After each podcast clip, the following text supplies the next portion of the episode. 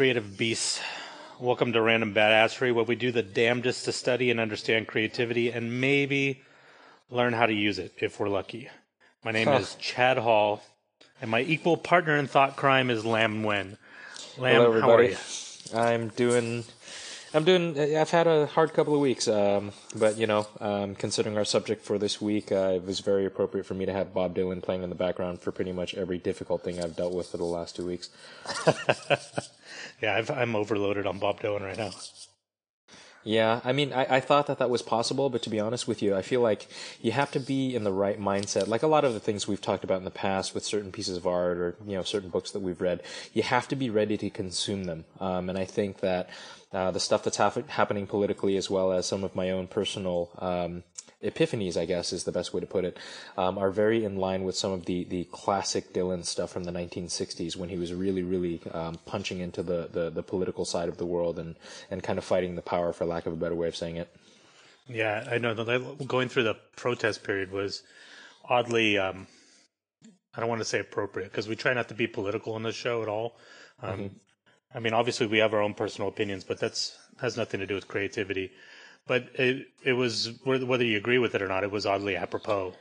Um, and it, it's um, I, I found myself actually today thinking, I'm like, I wonder what Bob Dylan now is thinking right now, 'Cause he's gone through a lot of changes we'll we'll go into this more, but he's gone through a lot of changes, and I'm not even sure where the man stands on anything now. He's changed so much in the last 75 years.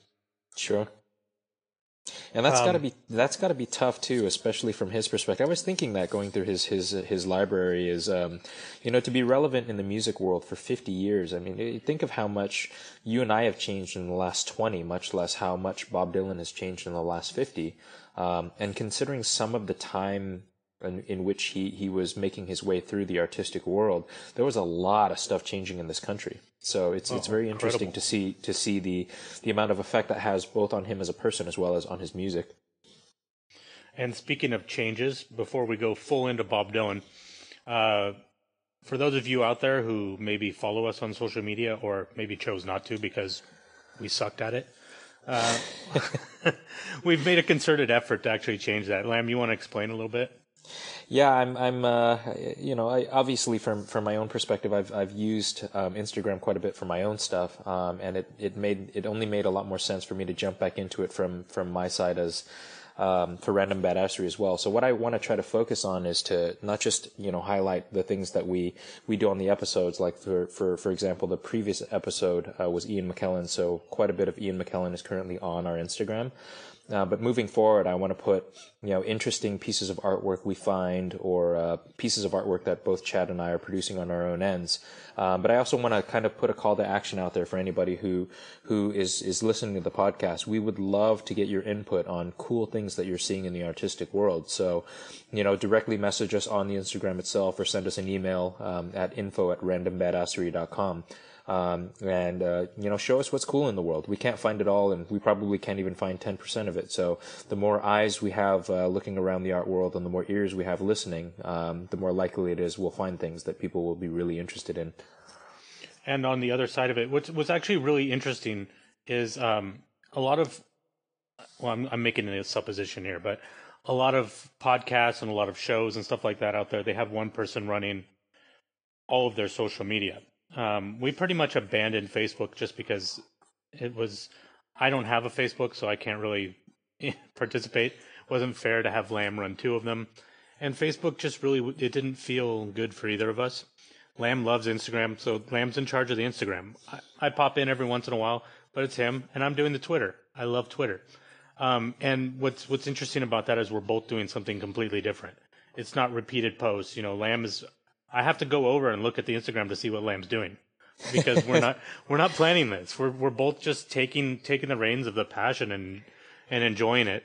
A lot of what I'm doing on the Twitter right now is I'm running across interesting things about creativity, but I've been waiting until this episode was over with because I've done an extensive amount of research on Bob Dylan, most of which will probably not make it into the conversation. Um, so all of that stuff, all of that research, all those things that I found, I'm going to be sharing that on Twitter throughout the next month. Um, for example, any articles that I've read, I've clipped them into Evernote and I've gone through and I've highlighted passages that I think are interesting. So when I post an article, obviously I'm going to give credit to the original source of the article, but I'm going to post a link to the Instagram file with my highlights, so you can see what I've what I've highlighted, what I found interesting, and what I'm hoping there will it'll start opening up some dialogue with you guys. Yeah. Um, and uh, we're at Random Badassery, all one word, on both platforms. Um, we haven't really plugged any of this stuff before. We've been doing this for a year, um, not this particular format, but we've been podcasting for a year, and we are finally getting to the point where it's like, why aren't we pushing ourselves? Um, it's almost like we didn't believe in what we were doing. So we're doing that now, and that's and why you're hearing a lot of this. I think a lot of that too is that I, I think we weren't quite sure what was going to work, um, and I think that the that that too many people fall into that. Um, this I can uh, you know attest for when it comes to artists I've worked with in the past. Um, do you know we were trying to figure out what was best for the podcast without realizing that the best thing for the podcast was to do what felt right for each of us as individuals. Um, and given your your your almost manic um, use of Twitter and my obsession with Instagram, um, it makes only logical sense that we would do those things because it, it it's what naturally fits into our creative wheelhouses already. So um, it's not necessarily that that we. I, I think we just finally came to the conclusion um, about a month and a half ago that we should just do what we love. and right. and as as intuitive as that sounds now, um, you know, for most people, they go through their entire lives without having that realization at some point. You know, you, the most successful thing will always be the thing you care about the most. So why not just do it? Exactly. And and one of the things like for me that's um it didn't start out this way. When I first started doing the Twitter, I think it's been like two weeks since we've started really digging into this. Um I mean, we got serious about it. We set ourselves goals and everything. Um, one of the things I found interesting is the way that I've changed just in that short period of time, the way I was using it. Originally, I was just trying to find um, interesting people to follow so I can find content from them. And uh, I, I don't do that anymore. I don't actually even read the Twitter feed. I'm just actually literally doing searches for things that I'm interested in. And if I find something good, that's what I'm posting onto Twitter.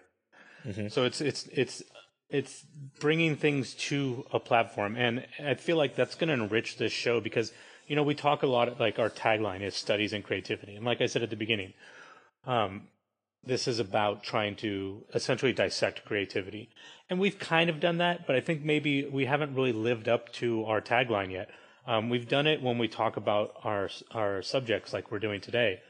Um, but there's so much more to that, and there's um, so much into applicability, um, and so many other formats of things um, that we can dig into. And now, by doing this with these two platforms, and also our medium, um, which by the way, none of you guys have popped up on Medium, so I'm going to plug it again.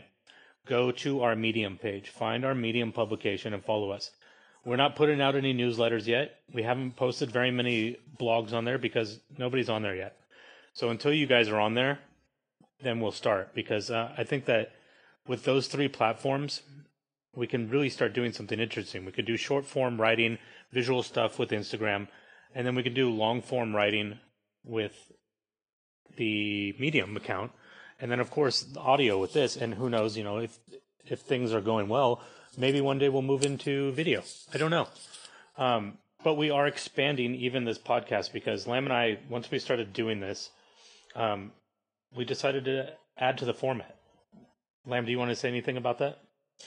Yeah, I, I think it's. Um, I think I think we have so much that we want to talk about, and it's it's originally when Random Badassery um, um, was the you know, when we were talking about it long before it ever became a podcast in the form that it is now. Um, we were wanting to talk a lot about tech, and we wanted to talk about a lot of the challenges that we faced in tech, or the things we wanted to see in tech, and a lot of the the the, the meat of what our podcast was originally, and a lot of what what people liked about our podcast was that discussion. And I think although the the discussions on um, creatives such as our subject today, Bob Dylan, is really important. I think that the the meat of what made the podcast what it was for both you and I in the beginning was that talk about tech. Um, and so we're going to be doing, we're going to go to to, to biweekly now, um, and one episode will be focused much more on the the artist um, that we we announce once a month, and the other uh, podcast will be much more about our our our tech challenges and the, the challenges that we have personally as creatives as well um, to kind of give uh, everyone who's been tuning in and for those who will be tuning in a more broad view of, of our creative lives as well as, as our creative inspirations. And to clarify, just this is a weird thing that I just found out within the last month. The word bi-monthly has the worst, or bi-weekly has the worst definition in English. Because bi-weekly means twice a week or twice a month. Oh, That's interesting. So it, it actually built into it has a contradictory definition. What we're referring to is we were going to put out two episodes a month. Good God, can you imagine doing two a week? I think the Nerdist, what do they do? Like three? Rogan does one almost every day. That's madness. I don't even understand that. He loves it though. He gets off. Yeah, but I but I bet but I, I I bet if they tried to do the form that we were doing, you know, with the Nerdist, for example, it's almost all interviews. Um, and with Rogan, it's basically just throwing a mic in front of him and letting him talk about whatever he wants for whatever. Three and a half hours. Us, yeah, exactly. Some of those are so dauntingly long. I mean, don't get me wrong, he's very entertaining, but geez, are they long. Um, but if they tried to do in-depth um, research um, podcasts like we're doing, I don't think I don't think anyone could pull off more than one a week. Um, and even oh, yeah. one a week seems really daunting. And that's that's if you're being paid and that's your full-time job, right? Yeah, exactly. I mean, the, the amount of work that I put into, and I know you did too, into Bob Dylan for this episode in a month mm-hmm. was time consuming. We and had to, to cram be, that into a week. It's impossible. And to be honest with you, I still feel like I didn't do enough. Um, considering how much I read and how much I, I, I listened to. I mean, I, I, I probably have logged at least 15 to 20 continuous hours of listening to Bob Dylan. And let me, let me tell you what that does to a human psyche. Um, for anyone, and, and, and this is, and this is expanding beyond just the, the Dylan that we know and love, um, which is pretty much the stuff from the 1960s. Um, that was the political stuff. But Bob Dylan has his moments where, he's he's not the Bob Dylan we want him to be, or at least you know me as a, a person. Like there there are some there are some pretty some pretty troubled years in there um, musically, oh, yeah. and and so some of that was actually pretty tough to listen to. But you know, for the sake of the podcast, we got to do what we got to do. I, I, mean, he has 37 albums. I think um, he just released a single from what will be the 38th. I think mm-hmm. it came out today. You yeah. and I both listened to it. Uh, I listened to every single album. Yeah. In chronological order. Um, and a a large chunk of them were today, actually. I mean, I wouldn't say like half or anything like that. Maybe close to 10. Um, I listened to Bob Dylan since from the moment I woke up today, and I finished the last song right before we started recording this. Jeez. Uh, yeah, so I, I'm in a way I can't wait to hear somebody else sing. Uh, the but, the eighties the eighties is tough, man. Oh, that was a tough one. and the religious period. Yeah. Um, although the the eighties made the religious period look awesome. Yeah, exactly. um, but going back to the the new format, um, yes, we will be talking about tech, but once again, like Lam said, this is all still going to be rooted in creativity. Yeah. So we're not going to be, you know, we're not going to be talking about um, things that don't have to do with our creative lives. So when we talk about an app, it's going to be something that we use for creative purposes, or something that allow, you know, like if we talk about a productivity app, it's because as creatives, sometimes we need to be organized because if we aren't, then we just forget everything. Uh, but another thing that I wanted to say about this, I haven't even told you about this, Lam, but we want to open it up. To, we want to open it up to questions from you guys. Every single middle of the month episode, if you guys have questions, shoot them to us on Twitter, Instagram, um, at info at randombadassery.com. You can leave comments on the on the actual website itself. We have comments underneath every episode. You can leave comments there. Just if you have questions, ask them, and we'll answer them. Um, we want to open that up to you guys. So the more participation you guys have in this, the more skin you have in the game. And especially with those mid-month episodes too, I don't just want to talk about what we're doing creatively, but I also want to talk about the things that inspire us creatively. Like, um, for example, I almost can't wait for that middle episode so we could talk about the uh, the uh, ah, forget it now, catch a murderer. What what's the name of that? Oh, Hunt a Killer. Hunt a Killer. There you go. Jeez, mixing words. But yeah, I can't. I actually can't wait to talk about that. Yeah, that's going to be interesting. yeah, Um, and you guys will have to tune in in two weeks to find out what he's talking about. yeah, Um, also, last time we came in, there's two things, two little pieces of business before we get into old Robert Zimmerman. Um, last time we were here, we t- we said that we are going to write each to write a, a blog with um, five moments in film that uh, the actor really just like brings the character to life in a way that's beyond just normal acting. And we never wrote those. There's a few reasons for that. The main reason for that is um, I discovered that it would be nearly impossible to present it to you guys in a way that would make sense if you hadn't seen the movie. yeah, To to tell you in um, this whatever movie at one hour and fourteen minutes, this scene happens. Eh, if you haven't seen the movie, it's it's kind of like trying to describe a painting to someone. Um, and the way that copyright law is and all that, the chances of finding that exact scene that we want to mention on something like YouTube or something like that to be able to insert that was pretty slim. So not only not that, but not only that, but the the other side of that, at least for me, was a, two out of the moments that I had um, were from movies that were not great movies.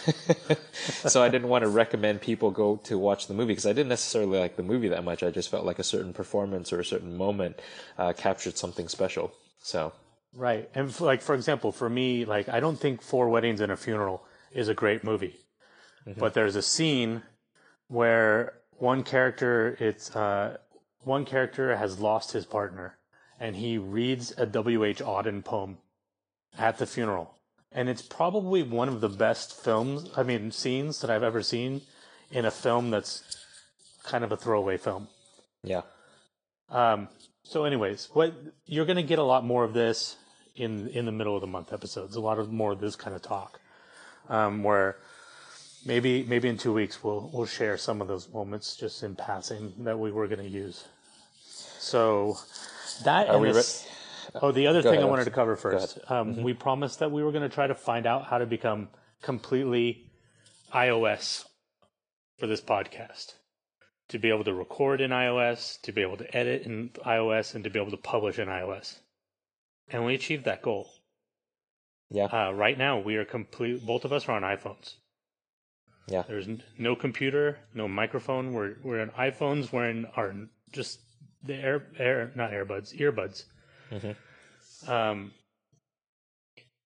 I don't know if we're the first podcast out there to be completely iOS. There's some out there that do it partially, but they still go to a computer for certain parts. Mhm. I figured out how to fill in those gaps, and in two weeks I'll go into detail on how we're doing that. Um, yeah. so let's move into Robert Zimmerman and uh, Lam. Kick it off. Oh man, where to even begin? Um, it's funny because I almost want to start at the end uh, because I just heard the, the latest the latest song from the the, the latest album, um, and it's it's it's a very strange one. Um, it's actually pretty unexpected. It's it's very croonery, um, as you put it. Um, it has a jazzier feel to it that I just I just I mean I guess I guess Dylan is one of those artists who throughout his entire career, through the five decades that it spans, um, he's done quite a few different things when it comes to his own sound. Some of which were pretty horribly received, by the way, um, and some and some of some of which is deserved and some of which is not. Like you know, Bob Dylan for who he is is definitely ahead of his time at moments. Um, but yeah, this latest this latest piece is actually very interesting. I'm not quite sure if I like it yet, um, but I definitely think it's it's it's an interesting departure on many levels because it feels a lot more polished than I thought it would be, um, and I'm not sure how much I like that. What I found out since you and I last talked about listening to that song is what it is. So it's it's a single off of a new album called Triplicates or Triplicate. Maybe it's singular. I can't remember. It's part of a trio. The two albums before it are part of this trio. And since I just literally finished listening to the other two albums, I can tell you all three albums have that jazzy crooner sound. Sure. And the, the reason for that is every single one of the songs on all of them are classic standards, Oh. American songbook standards, and every single one of them was at one point covered by Frank Sinatra. Oh, that makes so much sense. But what is really interesting about this, uh, um, number one, like that, uh, what's it called? Shadows in the, I think it's Shadows in the Night, which is the first of the trio. yeah. Um, I started listening to that and I was like, oh, okay, it's going to be hard to get through these three albums. I actually enjoyed it way more than I thought I would. Um, but what's very interesting to me is for years people have been saying that Bob Dylan's voice is falling apart because it's been getting more gravelly. Um, on Tempest, for example, which is the album before this trio, his voice is about as gravelly as it gets, almost into Tom Waits territory. Sure. Um, in fact, some of the songs on that album sound like they could have been Tom Waits songs. But then you hear his voice on these, and his voice on these three albums well, two albums and a single from the 3rd Mhm. is the closest thing to quote unquote a normal singer. Um, in the sense that Bob Dylan doesn't sound like what you expect from Bob Dylan. And for people, perhaps, you know, like people that were listening to music like Frank Sinatra at the time when Bob Dylan came out, if these albums had been released then, they wouldn't have been saying, Who is this guy? He cannot sing. And it just goes to prove the fact that Bob Dylan can do a lot of things. He just chooses to do things the way that he does them. I was actually going to ask you about that when it came to Tempest. Um, as I remember, I got to Tempest, I think, on Friday of last week. Um, and I, I, I, noticed a huge departure in, in his vocal style. And I, I was wondering, um, I mean, of, of course, now we know that's a creative choice and it isn't his vocal cords just literally falling apart. But it's really interesting to, to, to think of, you know, the last 30 years of his music prior to, you know, prior to, to the, the latest album, Shadows in the Night and Fallen Angels and Tempest, and, and to, to understand why he did that. Um, and I'm not sure. It makes me rethink uh, Tom Waits too, in that sense as well. Um, if Tom Waits is doing it all on purpose, um, but yeah, I, I was curious to to know what your opinion was on that. Well, first of all, Tom Waits most definitely is doing it on purpose. He actually, Yeah. if you go back to his early albums, he has kind of a um, more nasally voice. Yeah, Um, and then he got sick when he was on tour, and people he went on stage and still performed, and he had kind of a raspier voice, and he got so many compliments that he actually started moving into creating that affectation of the multiple gra- raspy voices that he does. Mm-hmm. And I think that's what Dylan is doing here as well with Tempest, because if you go in succession from about 1989, which was the Oh Mercy album he did with Daniel Lanois. Mm-hmm. If you go forward, he's edging further and further and further into that sound with almost every album. There's two exceptions where he actually, for the first time, goes back to just him, an acoustic guitar, and a harmonica, and does um, all folk songs that Yeah. he didn't write, all folk covers. Um, but with the exception of those two albums, he's edging closer and closer to that sound. So I, I don't know. I I can't help but think because some of the songs do have a Tom Waits feel to them, in some way he may have been influenced by Tom Waits. mm. I see. Uh, it's it's it's hard to say. That's I think that that's one thing that I've learned in this month about Bob Dylan that I kind of knew before, but he is an enigma. Yeah. Um, he his interviews will give you zero information on him. in the sense that if he delivers some sort of personal information or some creative inspiration, the next interview he does will completely contradict it. yeah. He keeps himself elusive.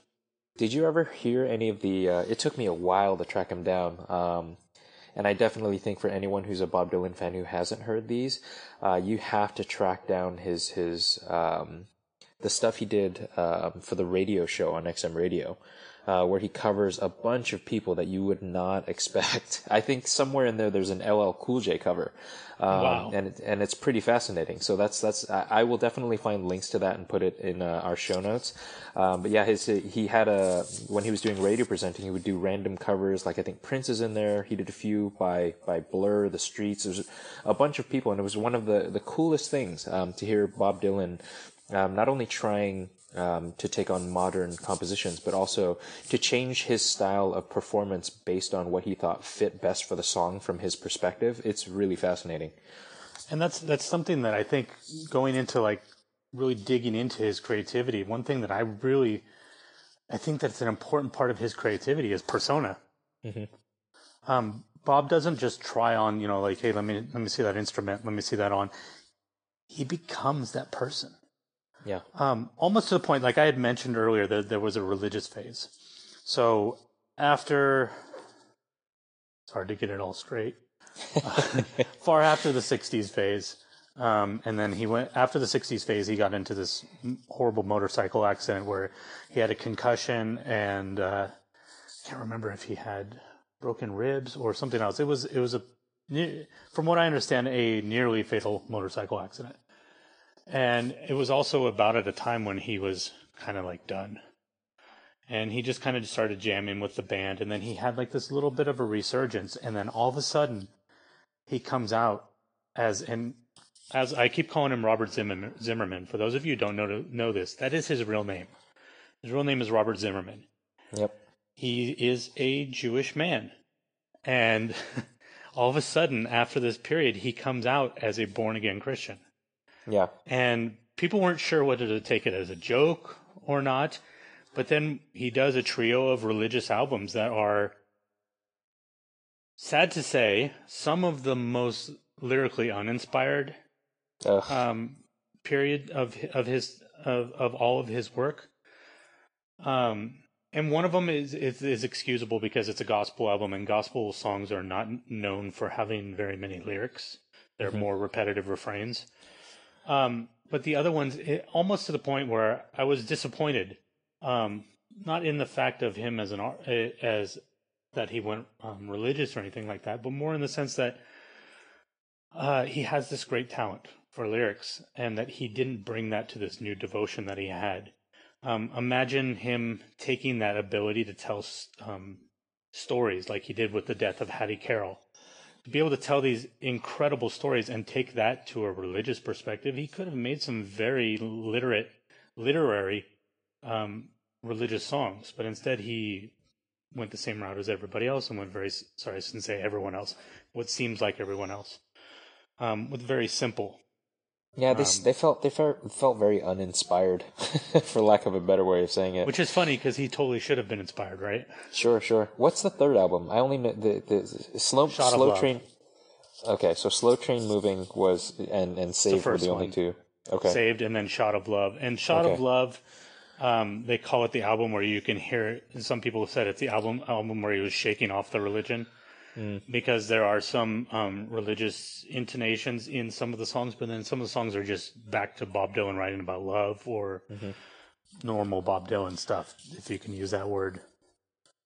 yeah. What was the one right after I, I um, Shot of Love? I believe that is that Infidels Um, let me look. Because it seems it seems I actually have to have a list for this because hilariously ironic that the Yes, the- Infidels. So the one that he has after the Christian phase is called Infidels. Sorry, I'm just high fiving Bob Dylan for pulling that That's, one off. Well, that's a very Bob Dylan thing. If if you notice going through his career, um, not just with interviews contradicting himself, he purposely contradicts himself musically Yeah, and and in themes in everything. Um, and I think that's because that '60s period, he got um, you know first he was the folk singer, he was the great folk singer, and then he got everybody hated him because he went electric. Um, and he rolled through that, but then somehow you know he became like this known as the prophet, the voice of his generation, sure. and he got stuck in that persona, and I feel like that defined the rest of his career in the sense that he never wanted to be pigeonholed. So instead, he purposely contradicted himself. And even even in even in the movement to electric, he, just prior to that, he was talking, eh, for lack of a better way of saying, he was talking smack on rock and roll as an institu- institution, saying that there wasn't enough substance there for him to to really be interested in it. You know, it was just a bunch of catchphrases and driving pulse rhythms from what he said. So Right. it's really interesting to see him him take a hard left on it pretty immediately after he, he said that. What did he say to? He said to Keith Richards at one point. He said um, because he he he thought that um, rock and roll was a simpler music. He he told Keith Richards at one point. He said, "I could have wrote Satisfaction, but you never could have wrote Mr. Tambourine Man." Oh yeah, yeah, yeah. And Keith Richards, being the great man that he is, agreed with him. yeah. and I, I'm sure I'm sure they were friends. Um, I know that he was studying the Stones, even though he was talking um, bad about rock and roll. He was studying the Stones and the Beatles. He's admitted to that. Can you imagine being in a room with those guys? Uh, Keith Richards um, and and Bob Dylan talking about music over coffee. Man, why? the, incredible. In, in an age of, of, of media and cameras everywhere, geez, we, where are the cameras when you need them?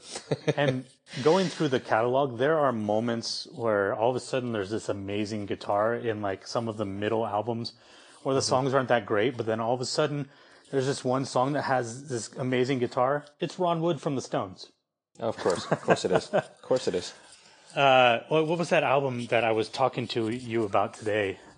There was one album which was not a very good album. Um, man, which one was it? I don't know. I think it, oh, it was so Down in the Groove. Oh, down in the groove. Yeah, that's right. That's right. Down in the Groove. If you look at the the personnel on this album, this is so Down in the Groove is two. Uh, so we had the the religious albums, the religious trio of albums. Then there's Infidels, Empire Burlesque, which may be his weakest album of his whole career. Oh, yeah, totally. and then Knocked Out Loaded, um, which was a decent album. But then you come back with Down in the Groove, which is still just a decent album.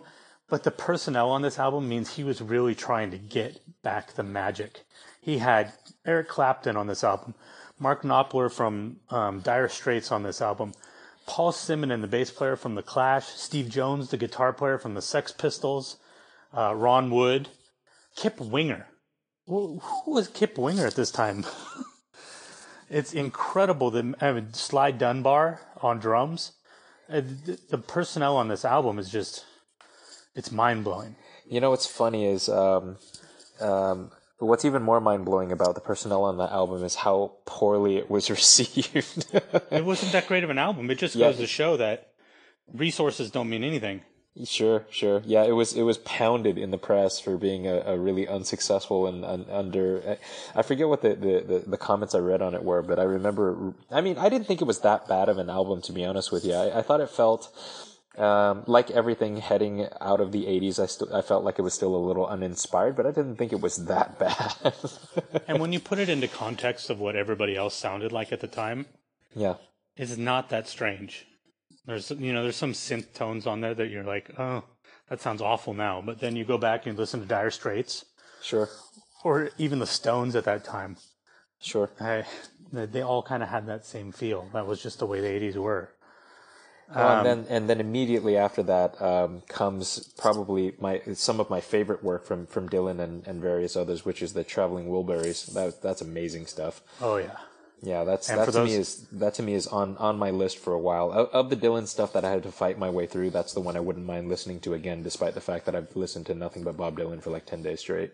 and even those two albums, not every song is amazing. Yeah, agreed. And I mean, it's arguable that um, they are the supergroup, Mhm. the the greatest supergroup ever. You know, uh, aside from groups, you know, like the Beatles, that those are that was their original band. Supergroup in the definition of people that are from other bands getting together purposely because they are all from other bands and talented. For the, for those who don't know, this was a band with George Harrison from the Beatles, Bob Dylan, Yep. Tom Petty, Roy Orbison, and Jeff Lynne from Electric Light Horse Orchestra. Mhm. Those are some heavy hitters. A lot of people don't know who Jeff Lynne is now, but at the time he was. Oh, he's I mean, huge at Electric the Light- time. Sure. Oh yeah. Yeah. Hmm. Yeah, and then I guess the, the, the second album, which was Traveling Wil- Wilburys Volume Three, was recorded after Robison's death, right? Or Orbison's death, right? I'm not positive to be honest. Yeah, I think I think it was. Um, um, I don't know if they recorded. Yeah, I, I don't know if they, they, they I don't know if they, they recorded it with him and then he died or if they oh yeah he's not on that album at all never mind yeah Orbison's death um, they still carried on as the Traveling Wilburys for one more album and recorded without him Yeah, I wonder. I, I wonder what the story is behind there being no volume two. Yeah, I don't know. There's there's got to be some significance there. I have a feeling that I'm going to dig into that as soon as we're done reading or doing this podcast. which will be something that'll show up on one of our social medias in some Yep. way. I'm definitely posting that somewhere on uh, Instagram sometime this week. Maybe even if you just use the story on Instagram and talk into the camera. Oh, that's true. Good point. Yeah. Uh, and then and then right after that was Oh Mercy was the the album right after that. Uh, after which, After the Traveling Wilburys was Oh Mercy his his his first solo project after the supergroup. yeah, I think so. Um, I forget where the Wilburys fit into the whole niche there because I think it, it actually since those two albums, I think it overlaps between multiple albums. But Sure. Oh Mercy, what's interesting about Oh Mercy is that's the first time he worked with Daniel Lanois. Uh huh. And Daniel Lanois at the time was pretty much known for working with U2. Yeah. And I have to say, um, I've heard um, what's the name of the album?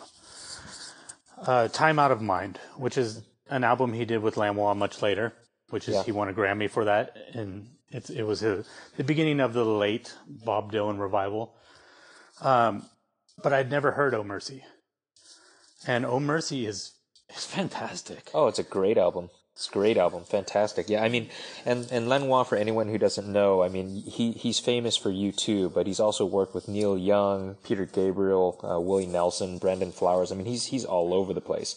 So, and and for anyone who who knows of his his U2 affiliation, I mean, he's responsible for at least for me the the two best U2 albums in U2 history, which is the Jo- the Joshua Tree and um, Achtung Baby. So, I mean, he's he's pretty spectacular as a, as a producer.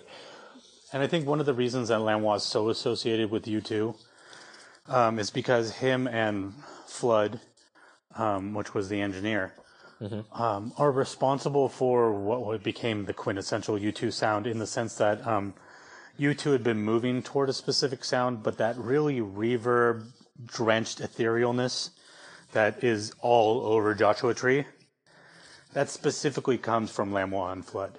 Yeah. And you can hear some of that in um, both of the Bob Dylan albums, actually, at certain points. It's obviously dialed back a considerable amount. Um, but that's one of the things, like going back to that idea of contradictions with Bob Dylan. He makes this, he's, he's been on kind of a flop at that point, you know, like other than the Wilburys, nothing had really been working out for him in his solo career. He had, he hadn't really found the definition to come back into being Bob Dylan, right? Sure. he was at that point kind of living off his laurels. Um, he comes back and he does this album with Lanois, Oh Mercy, and people love it because it's incredible. It has magic. They haven't heard magic from Dylan. They've heard decent songs, they've heard good stuff, but they haven't heard magic in probably a decade, if not more. Um, and he does this album with Lanois, and instead of going back and doing the next album with Lanois, he doesn't Yeah. He doesn't work with Lanois for like seven more years. He does Well, like o- five albums. Not only that, but the album right after it, which is Under the Red Sky. I mean, the, the one thing that, that, that, that stuck out to me about Oh Mercy is how much, how much more care, um, I feel like it was written with. So, you know, the, the lyrics are amazing. It's a really, really beautiful album on many levels, including how, how it's produced. So it's really warm and really, really good. But then right after that, the first album in the 90s, um, Under the Red Sky, is a total about face from that. Um, Oh it's God. probably the, the simplest, the simplest of the It's almost like it was written for a child. And I guess, you know, the, the album itself was dedicated to, um, a nickname, um, that he gave his daughter. I, I'm not was- quite clear like on that. Gabba Gab- Gabba Gabby or something Yeah, like that. Gabby, Gabby Goo Goo. Um, and so I guess I understand from that perspective, but it's so gut wrenchingly different from Oh Mercy that it's, Well, it's first- almost unstomachable. I mean, listen if, listen, if you guys want to get a feel for that album without having to really go through the whole thing, just listen to the first 30 seconds of the first song, Wiggle Wiggle. yeah. It, I mean, literally, I never thought I would hear Bob Dylan singing lyrics. Wiggle, wiggle. You gotta wiggle, wiggle. Wiggle, wiggle, wiggle. I, I mean, it does sound like children's song. Yeah. Uh, it's but uh, uh, once again, that's that contradiction. You know, the first the first big contradiction was at that period when he was back in after the motorcycle accident, and he's just ready. He doesn't want to be in the spotlight anymore. He's tired of being interviewed. He's tired of being called the prophet. He releases Self Portrait, which is a double album Yep. and it is all over the place. And a lot of people at the time thought that he released a bad album on purpose. Uh-huh. That he just dropped it and said, "I'm done. Leave me alone. Don't expect perfection anymore." And it's not a the- perfect album. It's not bad though. Oh, it's not terrible, but I remember uh, it's funny that you bring that up because I was going to say the, the, the criticism that that made me physically laugh out loud was from a Rolling Stone writer named Greil Marcus, um, who simply put um, when when first listening to to, to Self Portrait, "What is this shit?" Um, I thought that was amazing, amazing to be in the music annals. Well, it's it's an incredible thing when you consider that here's this man that's known for lyrics, particularly, and even even just not for lyrics, but just even if you said just for the sound of his voice, and the first song, and which was I believe the single, if that um, if I'm correct, the first thing that comes off the album is a song called "All the Wild Horses." uh huh. Bob Dylan does not sing on the song at all.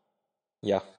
And the lyrics are literally two lines. All the wild horses in the all the no, all the sleeping horses in the tired horses. Sorry, all the tired horses in the field.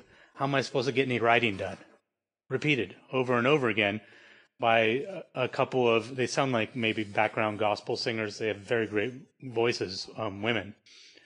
Um, and it's actually it's a it's a good good song. But can you imagine? This is this is a man that you've known for his voice, for his lyrics um, for a particular style, and then the first song in this new thing is completely absent of him. I I I want to believe that he, he did it on purpose. I, I, definitely really do. I don't I don't know that there's much he hasn't done on purpose. Even Sure. when he's been his worst and he's been wrong, he did it on purpose. yeah. He might not have been wrong on purpose, but the choices he made were very much on purpose. Well, I mean, if you look at his, his older career, if you're looking at, at the, the, the very beginning when he was the, the folk singer with the harmonica, um, during an, in an age of, of, of dumb lyrics and, and pop rock, um, there was so much intelligence behind his music that you can't imagine a man with that level of uh, creative intellect doing anything by accident. So, absolutely. And I, I feel like if you look at, uh, if you look at going into self portrait, you can see that flip going to happen. You can see that change is going to happen, right? Mm-hmm. Because Highway 61 is considered possibly his greatest album. That's a hard thing to say with this many albums and as many great albums under his belt. But most people will say that's definitely on the list of possibilities. And then you have mm-hmm. Blonde on Blonde, which is another one that's on that list. Yeah. Then John Wesley Harding, and John Wesley Harding is considered a great Dylan album, but what's interesting about it is you start hearing sounds of country music Yeah. slipping into his sound. And I actually thought you heard a little bit of that in Blonde on Blonde, too. Sorry, go ahead. it pod, yeah, touch, I might have just missed it. Um, Sure. and then you go next, he comes out with Nashville Skyline, which is the first song on Nashville Skyline is a duet with Johnny Cash. Yeah. Which So is now it- amazing, by the way. and it's it's a it's pretty much a fully country album. yeah. And and it's the first time that you hear Bob Dylan purposely change his voice. yeah. Um, you you all know the stereotypical Bob Dylan voice, like how many roads? That- yeah. Yeah, that that voice is gone, and now it's a deep register voice like this. And uh, for any of you who know who Dwight Yoakam is, Mhm. if you've ever heard any songs by Dwight Yoakam, that man built his whole career off of Nashville Skyline because his singing voice is Bob Dylan on Nashville Skyline. Mhm. So you hear this first song, he's going into country, which it to me, I'm I'm thinking like, okay, he's he's taking a different direction here. This is okay. I'm. Then all of a sudden, the next song, which is even more country than a duet with Johnny Cash, and it's completely instrumental. The first instrumental Bob Dylan song in all of his uh, until that point in all of his career. And I feel Huh. like what he's doing with these two things is I think that this is why he got tired of doing music is because he started responding to the critics instead of to his own creativity. Mm-hmm. This instrumental song, to me, it felt like he was going, "You guys say I can write lyrics, but you say I can't write songs. Well, here's a song with no lyrics." Yeah. And then I feel like the voice on Nashville Skyline was a response to people saying he couldn't sing. Yeah. So you say I can't sing? Here you go. I can sing. I'll even duet with Johnny Cash. I mean, in, in a lot of senses, John uh, Bob Dylan's entire career feels like one giant middle finger to popular culture. And it's it's that necessary contradiction. sure. I think that's what he thrives off of is that is that about face. Yeah. I've gone down this road. Now what do I do? Let's go the other way. And that I mean that's to the, to the point where like I said, you know, like he goes through what we were saying, oh mercy, and then he does under the red sky and good as I've been to you comes out and you're like, wait a minute. This is Bob Dylan in the 60s again, singing Yeah. folk songs. Sure. It, it's everything isn't about face and it's it's it's incredible. But it's funny though, even through some of the more, even though you feel like they're, you know, he he he is basically juxtaposing himself at every possible turn. Um, he still has his moments of brilliance too. Like going back to um, John Wesley Harding, the song that that I listen to, it's the only song that I I, I listen to um, um, continuously. From the, the you know from from pounding through all of the Bob Dylan stuff and all along the Watchtower. His ver- as much as even he acknowledges that Jimi Hendrix's version is the quintessential version um, I actually really really really like Bob Dylan's version um, as well and I probably listen to it about four or five times continuously. So I mean despite the fact that he does um, almost with a sense of of, of, of sarcasm um, go into a lot of his albums. Um, I really feel like every so often he'll still punch out a magical piece of work just to prove that he can still do it. That's actually one of the notes I took was that even even at uh, it changed a little bit later, but even at his worst until the 80s, he made sure there was at least one standout track on every album. yeah, exactly, exactly. That's that's really it's really telling. Um, which which then reminds you that that he is doing all of this on purpose. Even what we we don't like from Dylan, he he doesn't want us to like it. And I think to in in my personal interpretation, it seems to me like he was doing everything on purpose before the 80s. But then somehow after the conversion, he actually forgot how to do everything the way he wanted it to. And and some of it was failure that he put on a face that he was um, faking it. I almost I'm I'm almost willing to argue that the conversion may have been a persona that he created that it wasn't actually a conversion that he wanted to do that kind of music so he took his persona down that road Oh, just for the sake of it, by the way, um, because you mentioned it, um, I really want people to listen to it. The, the the duet that Dylan does with Johnny Cash is "Lay Lady Lay." Please find it and listen to no it. no no no, not lay lady lay Oh, really? no no lay lady lay is him by himself it's um girl from the north country Oh, God, I'm sorry. Yeah, "Girl from It's the. North Country." I'm sorry. it's the first song on nashville skyline i think Ah, lay gotcha, lady okay. lay is like four or five Gotcha. Um, My bad. It's it's incredible. It's it, what's great is they're not even. It almost sounds like they sang their parts in different rooms Mm. because they're not even in sync with each other, and, not in a bad way, but the, t- their timing is just different. Uh, by the way, if you want to hear the version where the timing isn't different, um, there's a version. Um, I'll, I'll I'll I'll put the, the, the link to it in the uh, uh, show notes. But there's uh, Johnny Cash had a television show, and they perf- they did the duet live. Oh, I forgot about Johnny Cash's TV show. Yeah, and, and they did a girl from the North Country live on the show at some point. So it's it's pretty cool. There's actually there's a lot of footage later later career when people said Bob Dylan's voice was falling apart of him when he was on tour with Willie Nelson. Mhm. And that's a, that's a tour I wish I had gone and seen Willie Nelson and Bob Dylan, and then they would come out and play songs together. What year was that? What year was that? Is there is there any video of that floating around? I think it was like 15 years ago. It was Okay. very recently. Huh. Um, he was still in his 60s, I think. You know what's fascinating about us uh, uh, us doing these episodes is sure there will be a lot of crossover between what you find and what I find, but it's the stuff that we find s- that's not similar that's really fascinating to me. Or even just the perspectives. You know, there may be an album that I liked that you didn't like. Uh, we're, with, I think with Bob Dylan, we're pretty we're pretty much on the same page when it comes to which albums we don't like, because I Like think they're that. just universally hated. right. You know what album surprised me that I actually liked more than I thought I would? The first album, Bob Dylan, Bob Dylan. oh, really? You didn't really like that liked album? that album. I Oh, I was gonna it. say, yeah, huh? I was Yeah, surprised. I I, really liked it.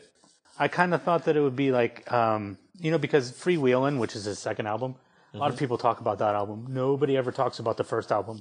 Yeah, So I kind of just went into it assuming that it was terrible, and it Huh. wasn't. There's actually a couple songs on that I really dug. it probably didn't get the, the the respect that it deserved because no one knew the hell who the hell Bob Dylan was yet. Right? So that makes a lot of sense. I mean, the the, the fanfare revolving around the album was probably pretty low.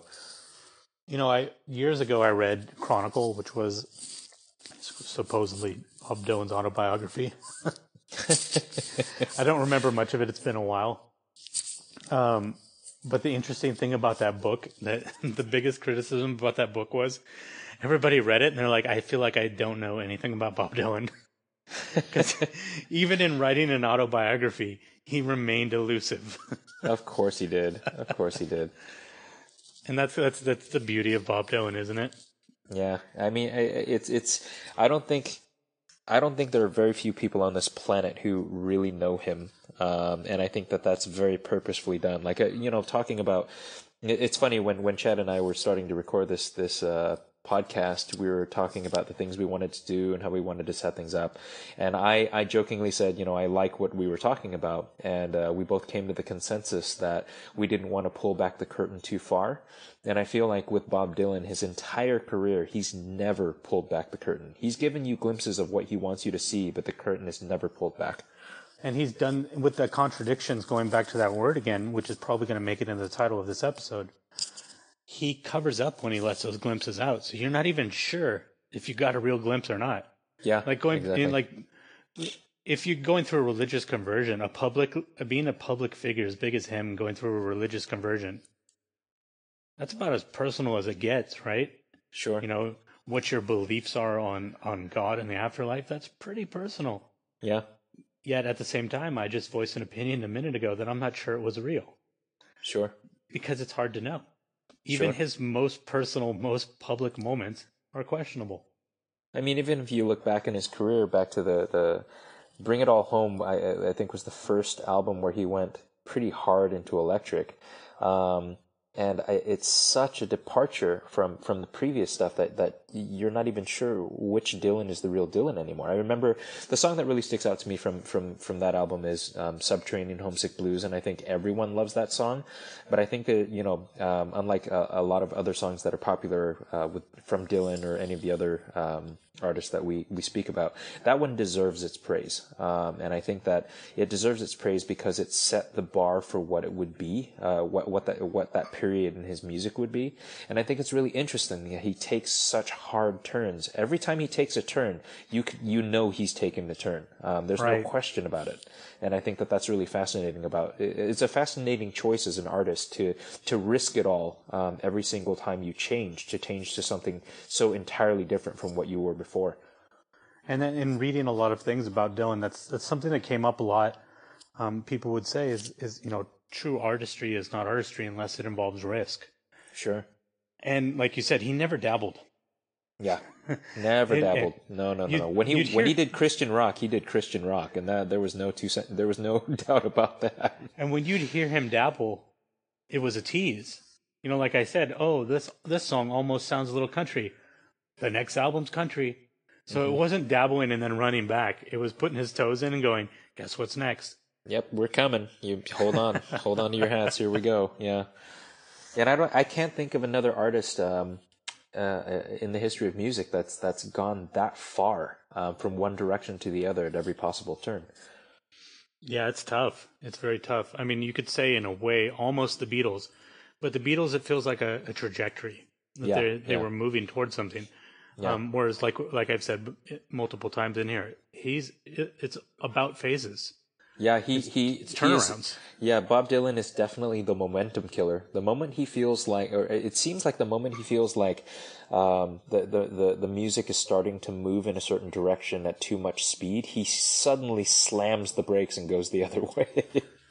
yeah, I mean, if you were to think about like the Beatles are like a football flying through the air, right? Bob Dylan's a ping pong. Yeah, yeah. you have Yeah, no idea which direction he's going, how fast he's going to go, but you know he's going to come back. Yeah, and and the creative choices are sometimes not just in the music itself, but what the music is supposed to invoke. And I think that's more interesting um, when it comes to Dylan. Is the music itself is secondary. It's it's how it makes you feel that's important to him. And I feel like when he he wants you to to, to not like it, he really wants you to not like it. And I think that there's something to be said about people not being able to read into him because even that they can't read into how purposeful he is, even with his lyrics. sure. Um, there's a lot of stuff in there where people are reading into their lyrics and they have to keep asking themselves, they're going, this is definitely on purpose. But this over here, this seems on purpose too, but this could be coincidence that I'm seeing this. Um, like, for example, with the word coincidence, um, there's a lyric, I can't remember what song it is right now. I just, I was reading part of a book earlier, so this is off of memory. Um, there's a lyric where he says, something about sense, um, but it's S E N S E, sense, you know, like common sense, I think is the line. Um, and then the next line ends with coincidence. Yeah, it's common sense, and they rhymes it with coincidence. And they're they're talking about how it's an interesting rhyme choice, but then somebody else goes into it. They go, and maybe it's even more purposeful than that, because you can't see the words that he's writing because it's you're listening, not looking at it. Sense s e n or s e n s e sounds like sense. C e n t s. Hmm and it is a coincidence that the word coincidence begins with the word coin. Huh. and it, it, when you start really digging into that and i think that it's it's easy to understand now even more so after studying him for a month why he won the nobel prize Yeah, because I remember I remember the the the almost visceral reaction you had to that when i was when- mad because i love it, yeah. murakami Sure. Yeah. And that was and that was during the Murakami episode, wasn't it? Like it was right after we'd released that episode that uh Yeah, that Dylan got the there. award, yeah. And I remember how how strong of a reaction you had to that. And it, it wasn't that I didn't like Bob Dylan. I love Bob Dylan. Um, my argument at the time was, why don't they just have a Nobel Peace Prize for songwriters? Sure. Oh Why yeah, that makes sense. Why why jip why jip a novelist out of a prize? I mean, it, Joyce Carol Oates was up for it too. There was a lot of competition, a lot of very wonderful competition. Um, but over time, stewing on it and then going through this research, I understand why they did what they did because um, they didn't award him for being a songwriter. They rewarded him for, or awarded, not rewarded, awarded him for changing poetry, the face of Yeah. poetry Sure. that what he did and the way he brought those lyrics into song and the purposefulness with which he did that, he made poetry in music possible. And when you think about the fact that the Beatles were writing I Want to Hold Your Hand, and then they heard Bob Dylan, and then they were writing Norwegian Wood about mm-hmm. being drunk in a bathtub, he brought liter- he brought literacy to music. Or like true literature to music. Yeah, and it's it's interesting to to you know it, it's hard to separate the music from from the lyrics, but um, if you really do take a moment and study the, the a good portion of, of, of the lyrics, especially during the, the early years, um, there's some there's some masterpieces in there. Um, I you know I'm a, I in, in my particular case I love poetry and I, I know you do too. Even though our our poet our poetic um, preferences skew in, in very different directions.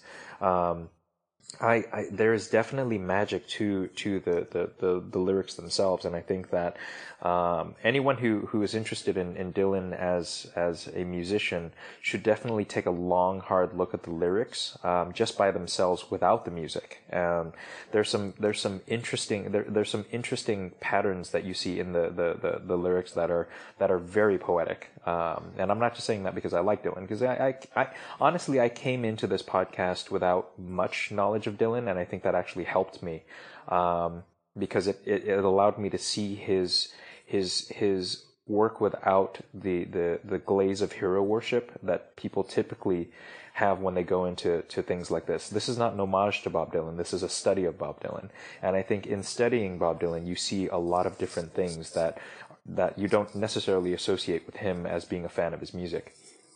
And what's a very interesting point too is what you're also going to see by looking at the lyrics is um, there's points where his rhymes seem childish mm-hmm. um, and obvious. And there was a woman in an article that I was just reading. Um, actually, I think it was in the book. He was quoting an article. And this woman, I think it was for the New York Times, I could be wrong.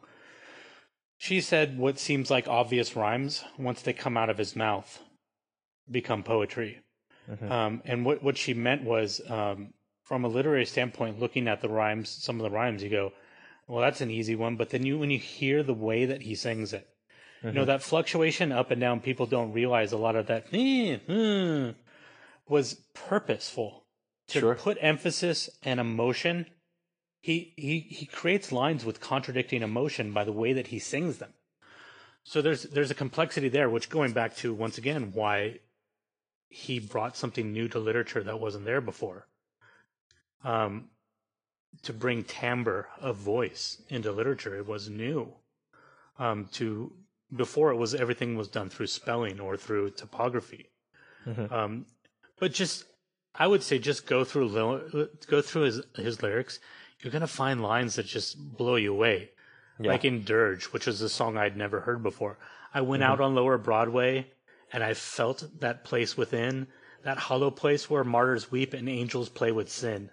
Oh, I knew you would like that line. I remember. It's an, it's an I wrote easy that rhyme, down. but it's yeah. so good. I wrote that down because I knew you'd like it. That's that's like four four bullet points down from where we are right now. That's hilarious.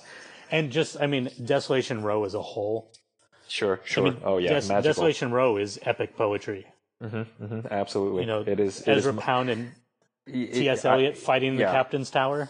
Uh huh. Absolutely. That's that's one to go to sleep to. Um, and I, I will tell you now that there are a few times where I I did pull it up on my phone and read it before I went to sleep. Well, I was reading this guy's interpretation of a small part of it, and I, am just gonna I'm not gonna go too in depth here, but just something interesting in that whole stanza.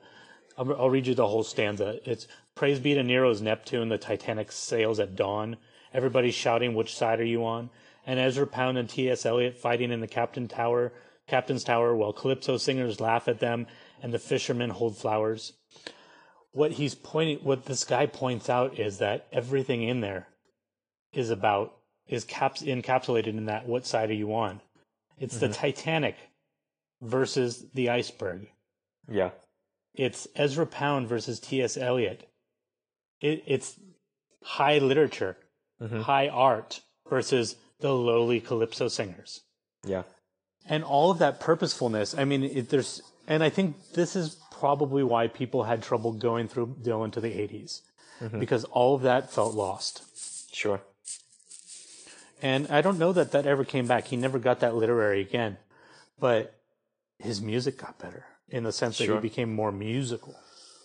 Do you? I, I, there's a part of me that feels like at some point he was just having more fun. And I feel like the 80s were the weird awkward phase where he didn't really know who he was.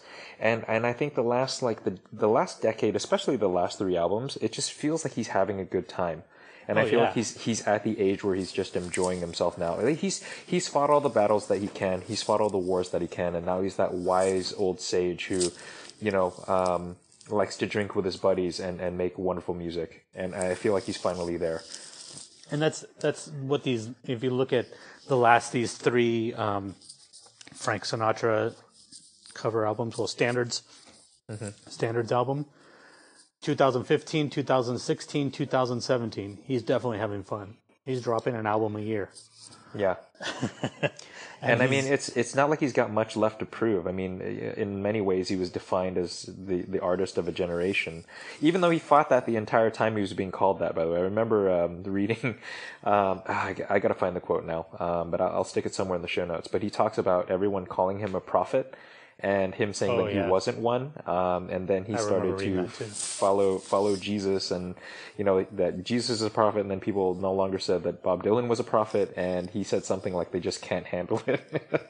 Which goes back to my, my thought that that religious period was a persona. one, one giant persona, sure. I mean, What- what, else what- does the man have to prove? I mean, if you look at his career, he's got a Nobel Prize, he's got what, like twelve Grammys, uh, Pulitzer he's won- Prize? yeah, he's got a Pulitzer, he's got an Academy Award, a Globe, Golden Globe. He's in the Rock and Roll Hall of Fame. I mean, you know, even I think, he- oh yeah, that's right. Obama gave him a, a Medal of Freedom too. So I mean, I don't know Right. what else this guy has left to prove. And then that's the interesting thing about him, right? Is the person he was always trying to prove things to was himself. Sure. And that's what makes him such an interesting artist in general. And I think that if anything, what we can learn from him, um, that's something I really want to, uh, us to focus on a lot in these, since we're cutting out that stuff at the beginning of these episodes. And what I really want to focus on the end of these episodes is really taking everything that we've learned and putting that into a package. Like what can, what have we learned from Bob Dylan and how is that applicable to us and everybody listening? And one of the things I would say is don't be afraid to run away from something that's comfortable and go in the opposite direction. And I mean, you know, to to be honest with you, it's it's it's something that's repeated through a lot of the artists that that, that we really like, including um, was it Stephen King that said "kill your darlings"? Yep. Yep. So Which also there- goes back to the beats, and people have been saying similar things for a while. Sure, sure, sure. And I think that the the one standing thing for for Dylan for me is how how brave he is, how how how uncompromisingly brave he is. And that's that's a rare gift. Uh, It's it's a not just a rare gift, but a, a rare person that that has the confidence to change that much and that completely without caring about the potential consequence of that. You know, without worrying about what might happen to his career if he takes that hard left.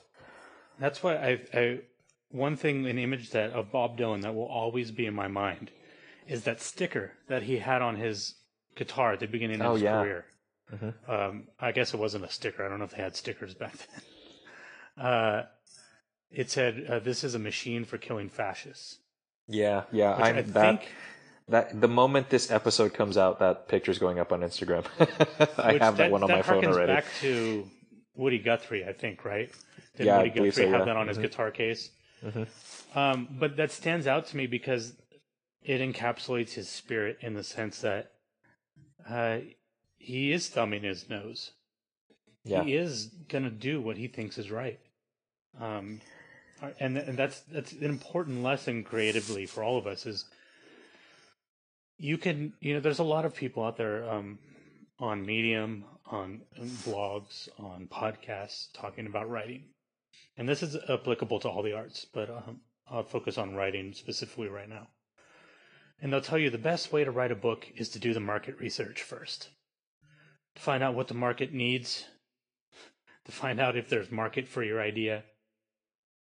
And that's the exact opposite of art. That is Yeah. not creativity.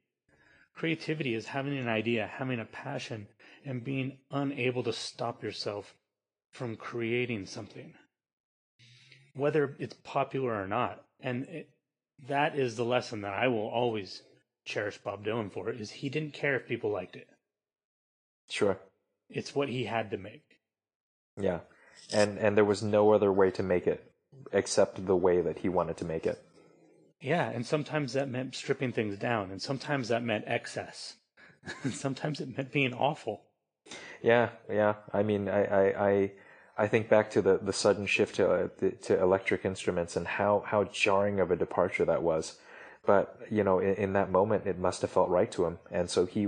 So many people criticized him for that. So many people criticized him for changing his sound and becoming a, a- a different artist than people expected him to be, and he went full force into it. Did not care. And the thing too is he was the same way with his lyrics. Sure. Um, he says over and over again. One of the things he actually does not contradict himself on is that the best songs he feels he feel, feels that he wrote were fast. They were easy. Yeah. They came quick. That they it was almost like they came from the sky. because he believed that it's it's all about feeling. It's all, all about that passion. Um, I actually have a quote from here here from him. Creativity is a lot like is not like a freight train going down the tracks. It's something that has to be caressed and treated with a great deal of respect. If your mind is intellectually in the way, it will stop you. You've got to program your brain not to think too much. Hmm. That's a life lesson. Yeah, that's that's pretty amazing. Yeah, I I remember. Um, it's it, it, when- did you you saw the biopic right? The the I'm not there biopic. Yeah. Uh, oh wait, actually, you mean the one that Scorsese did? No Um, Direction Home. uh, I I don't I, no. It's it's one called I'm not there. It's by Todd Haynes. Oh, that that that's the one that you you mean the the one where everybody plays different personas. Yeah, yeah, yeah, yeah. Um, there was a quote about Dylan um, by uh, there's there's a, a reviewer um, that wrote something pretty pretty insightful that I, I thought was really amazing. Um, so I'm just going to read it here. We might as well just start reading quotes now. Elvis might never have been born, but someone else would surely have brought you rock and roll, the world rock and roll. No such logic accounts for Bob Dylan.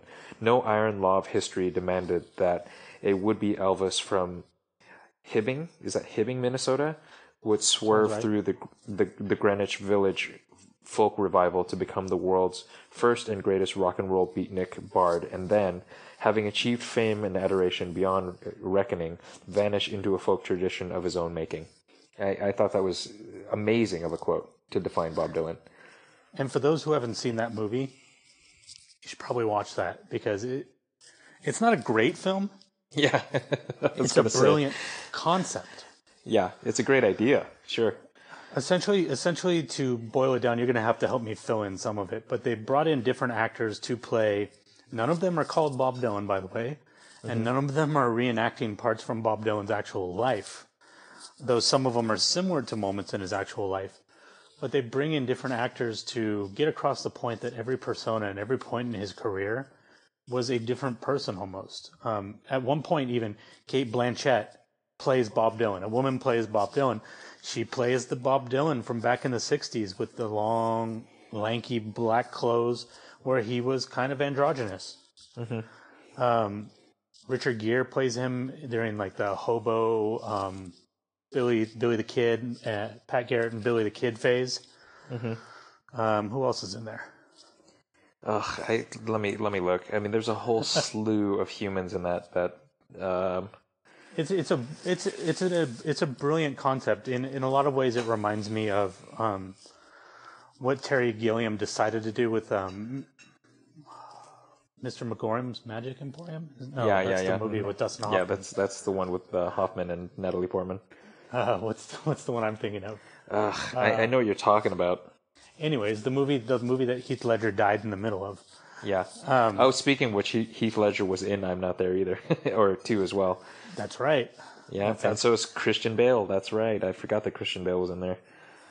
Um, so essentially, in the Terry Gilliam movie that I can't remember the title of, uh, Heath Ledger died in the middle of it, Mm-hmm. and they still had scenes to film.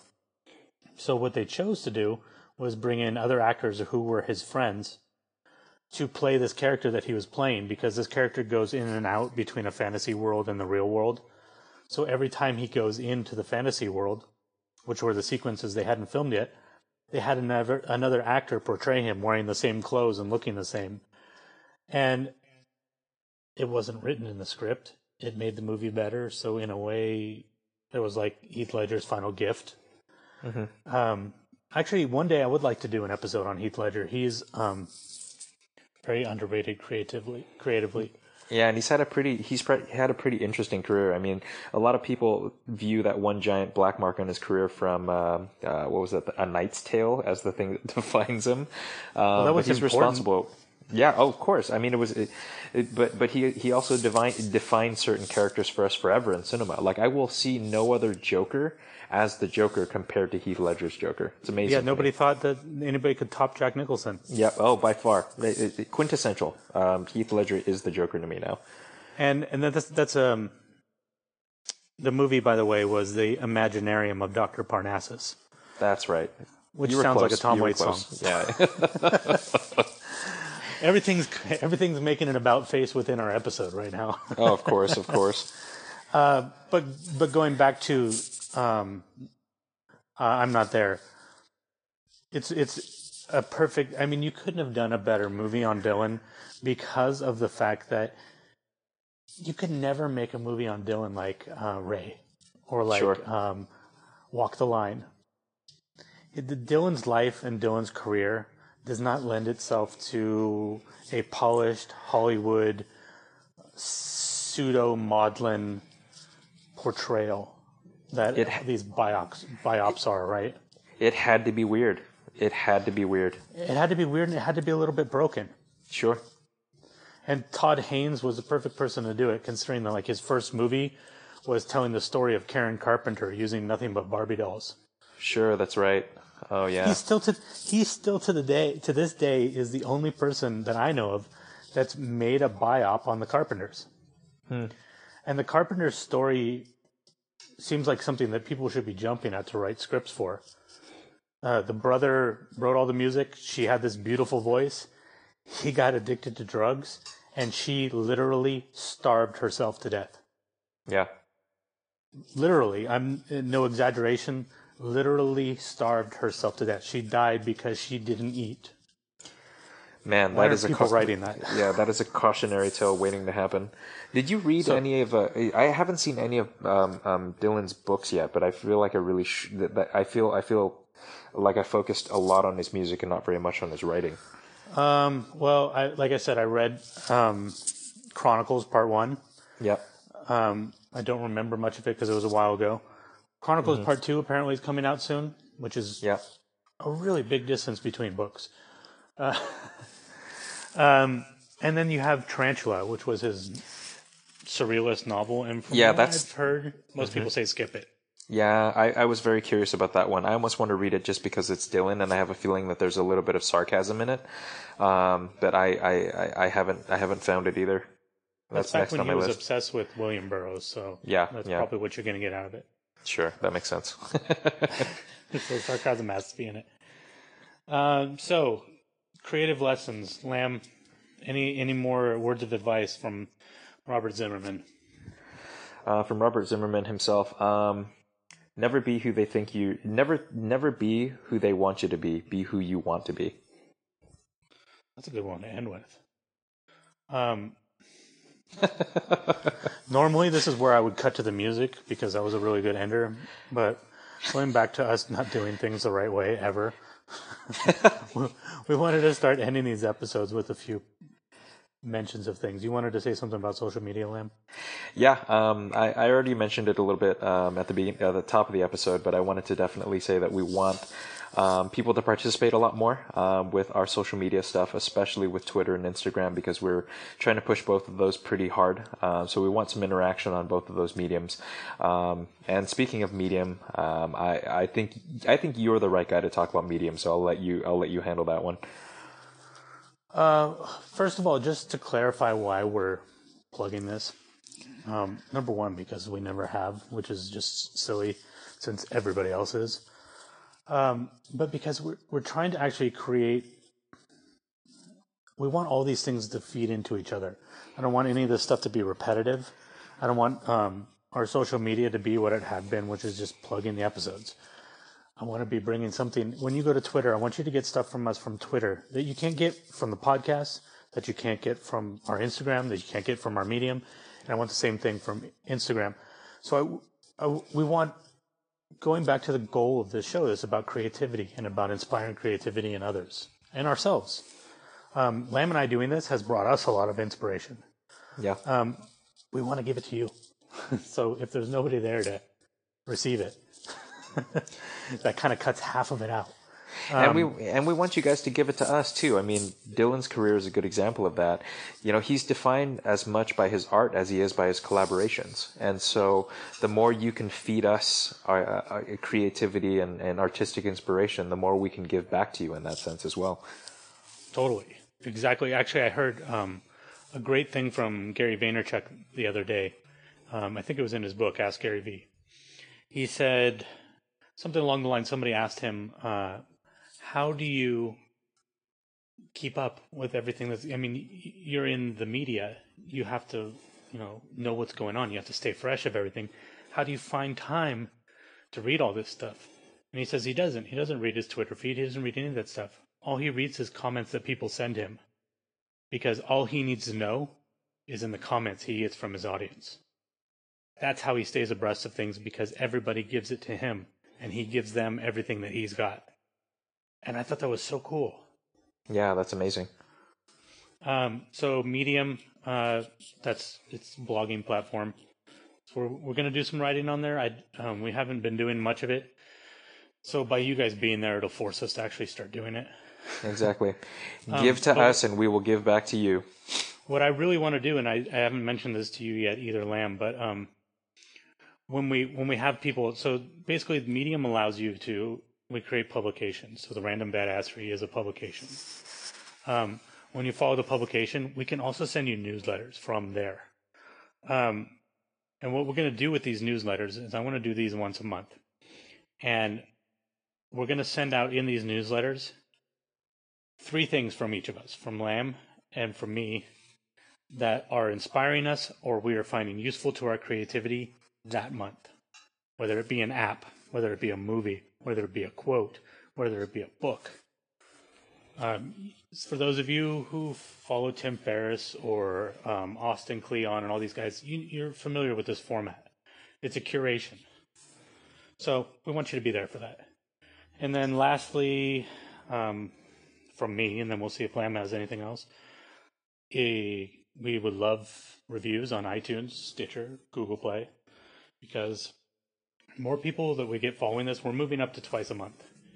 If we can get this thing really rolling, um, to where we can actually invest even more time into this, we want to we want to get to a point where we're doing a weekly episode, and every week we want to do a different format. And our next format that we're thinking about tackling is interviews. So we want to find artists and creative people and interview them and find out what they have to say about creativity. So instead of having a repetitive thing, we want to keep enhancing this and growing it not only in size but growing it in concept. So that when you come to check out something from us, it's about creativity and there's so much that you don't even know how to handle it. That's my goal because when I was young, that's what I always wanted a place to find those things. And whether you're young or old, everybody needs inspiration. So the more you guys give us inspiration, the more we're going to have to give out too. And, you know, for example, actually, I'm going to stop right there. Lam, do you have anything you want to say? Well, I guess the simple way to put it for me is, you know, when you're when you're growing up as an artist, I mean, there are certain artists whose whose track you can follow. I mean, you know, if you're talking about guys like Austin Kleon, for example, and anyone who hasn't read Steal like an artist, um, there there there there are now roadmaps that you can take to becoming a creative. But I think that because it's creativity, it's so unique to the individual that even from our, our, our great heroes like Bob Dylan or Murakami or any of the other guys that we've talked about, every single one of them has something that, that, that you can borrow from, that you can use. Um, and basically for us, uh, with, with random badassery, the more, the more voices that enter the equation, the, the, the more perspectives we can lend to creativity, the more likely it is that we can help you to find that one or five or 20 things that helps you become a better artist. and that you guys can help each other too. You know, just because um, you're sending a comment to us doesn't mean somebody else isn't going to see your comment and you're not going to spark something for them. And and that's one of the reasons going back to the beginning of this episode, is one of the reasons we purposely do not get into politics on this show is because everybody deserves creativity. Yeah. And we don't want to draw a line in the sand. You know, if you if you are with this administration or you are against this administration, either way, you deserve to create things and have a happy life. And Yeah. we want to help you do that. And it is my belief that creativity is inherently generous. Mhm. So by creating and sharing things with the world, you're making the world a better place. Thank